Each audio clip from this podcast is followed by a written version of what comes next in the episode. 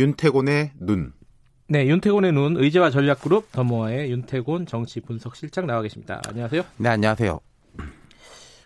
민주당도 어제 이게 뭐라고 해야 되나? 인재 영입 시작을 했다 이렇게 봐야 되나요? 좀 애매하긴 한데요. 그 뒤에 자세히 설명드리겠고 어쨌든 예. 민주당이 어제 김용진 전 기재부 2차관, 김학민 순천향대 행정학과 교수, 이분은 이제 부총장이고 네. 황인성 참여정부 시절에 전 청와대 시민사회 수석 3명에 대한 입당식을 했습니다. 근데 이 사람들이 네. 그 뉴스나 뭐 정치나 이런 데 관심이 있으신 분들은 좀 아시겠지만은 일반 대중들은 또 그렇게까지 인지도가 높은 분들 네. 아니에요. 어떤 근데 분들이에요? 이제 뭐 김 전 차관은 뭐 당연하게 행시 출신으로 기재부에서 쭉 이렇게 요직을 거쳤어요. 네. 근데 이제 최근에 민주당 일본 경제 침략 대책 특위 등에서 이미 활동하고 있었습니다. 네.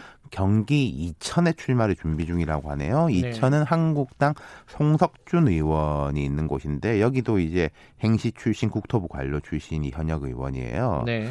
그리고 김학민 부총장은 그 현재까지 양승조 충남지사 민주당 소속이죠. 네. 정책특보를 맡고 있어요. 그러니까 행정 내지 정책 전문가로 충남 홍성 예산 출마를 준비 중이라고 하는데 여기는 한국당 홍문표 의원 중진이고 그리고 황인성 전 시민사회 수석은 시민단체 출신. 노무현 정부 때 수석 지냈는데 경남 사천 남해하동 여긴 최근에 이제 인지도가 많이 높아진 여상규 법사위원장 예. 아, 여기 지역구예요. 뭐 그 민주당에서는 여기 다 험지다 이렇게 얘기를 그렇죠. 하더라고요. 그렇죠. 험지 맞죠. 그리고 이분들이 예. 나이나 이력이나 이런 것으로 볼 때 완전 뭐 생짜 신인이다. 그런 느낌은 아니에요. 좀 예. 어려운 점이 있죠. 네. 윤호중 사무총장이 어제 설명을 하기를 이제. 우리 당의 취약 지역에 준비하시는 분들이다. 내년 총선에서는 훌륭한 후보들과 당이 힘을 합쳐서 반드시 승리할 수 있다고 판단한다. 이렇게 말했습니다. 아까 그 인재 영입이라는 얘기는 좀 애매하다라고 얘기하셨는데 네. 이 얘기를 좀 그러니까 설명을. 한국당도 네. 뭐 이제 1차 인재 영입 거기는 이제 공식적으로 하면서 근데 그 박찬주 전 대장이 뭐 빠졌는데 윤호중 사무총장의 설명 이런 거예요. 세 분은 지역 출마를 결심하고 열심히 뛰셔야 되는데 인재 영입이 가동까지 기다려. 달라고 하기는 어려웠다. 인재 영입이 한 12월에 본격 가동이 되는 것 같아요. 제가 네. 듣기로는. 그래서 현장에서 선거 준비를 할 수 있도록 최대한 중앙당에서 배려한 것이다. 그러니까 이분들이 현장에서 뛸 때 당신 누굽니까? 아, 당에서 이렇게 밀어주는 사람입니다. 라는 그거를 이제 모자를 씌워준다는 거죠.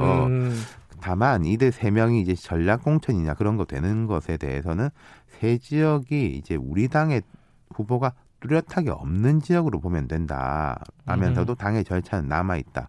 공천을 드린 건 아니다. 이렇게 답했는데 그런 점이 있을 거예요. 여기에 만약에 지역위원장이라든지 세게 뛰고 있는 사람이 있다면은 당에 대해서 반발할 수 있지 않습니까? 그렇죠. 나는 뭐가 되냐.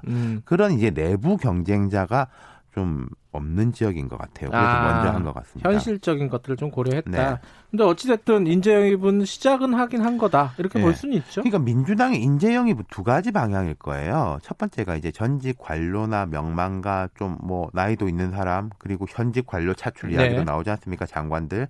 이런 사람들은 좀 보수세가 강한 지역 대비용일 거예요. 네. 앞서 말한 세 지역구가 그런 것이죠. 이른바 좀 험지라고도 볼 수 있는. 험지이면서 조금 약간 농촌 지역에 가깝고 조금 보수 성향이 있고 그런 분들은 좀 그런 지역은 좀 사람 스펙 벼슬을 어디까지 했느냐 이런 걸 좀 중요하게 볼 수도 있지 않습니까? 그렇군요. 예. 예. 그러니까 이게 좀 신선하고 뭐 젊고 이런 이미지를 갖고 있는 사람이 그런 지역을 돌파하기는 쉽지 않다. 그럼요. 그러니까 이렇게 보면 될 거예요. 그러니까 강원도 TK, PK 동부벨트 지역 이쪽이 이제 민주당이 원래부터 약세지 않습니까? 그렇죠? 우리나라가 이제 서쪽은 좀 이제 민주당 계열, 동쪽은 한나라당 계열 정당인데 네. 이쪽에는 좀 이렇게 나이도 지긋하고 그럴 듯한 이제 이력을 가진 사람들 동네에서 볼 때 아유 급이 되는구나. 벼슬 좀 하신 분들 그렇죠. 그런 예. 분들을 이제 집중 배치하겠다라는 신호탄인 거죠. 아하.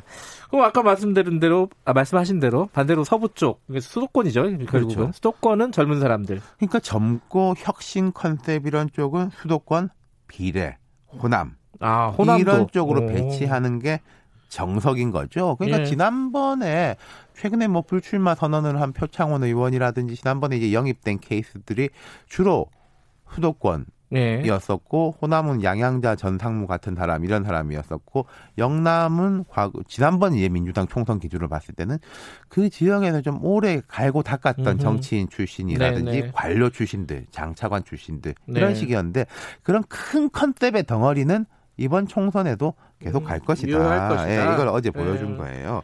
근데 이제 어제 입당식에 대해서 좀 갸웃거리는 분위기도 있었습니다. 어떤 부분이죠? 그러니까 이런 큰 컨셉에 대해 가지고는 민주당 안팎에서 다 이해를 해요. 네. 이렇게 가는 게 정석이고, 그리고 어제 뭐 왔던 분들이 면면이 부족하다라고 부를 수는 없는데 1차라는 상징성. 그 부여하기에는 조금 좀 그 애매한 면이 있지 않냐. 뭐 그리고, 이런 사람까지 막 이게 좀 대단하다 뭐 이런 게 네. 없군요. 그리고 왜 이렇게 뭐 빨리 하지? 그러니까 이 지역에 있는 사람들은 빨리 내보내주길 바랬을 거예요. 이분들 같은 경우에 하루라도 빨리 가가지고 이게 하겠다라는 건데, 근데 그게 법적으로 보면은 예비 후보 등록이 12월 16일 이때부터인데 그 이전에는 활동의 제약도 상당히 있거든요. 네네. 그런 점에서 볼 때 조금 왜 어제지? 다른 이유를 좀 분석해 볼 만한 게 있나요? 그러니까 윤호중 사무총장이 말한 그 이유, 지역 활동 등의 이유도 있겠지만은 뭐 이런 거 있지 않습니까? 이낙연 빨리 와라. 이해찬으로는 부족하다. 아하. 이런 일각의 분위기에 대한 대응 차원도 있지 않나. 아, 이해찬 대표가 한다. 그렇죠. 우리가 차곡차곡 우리가 이제 소 잘 키우고 뭐 하고 있다.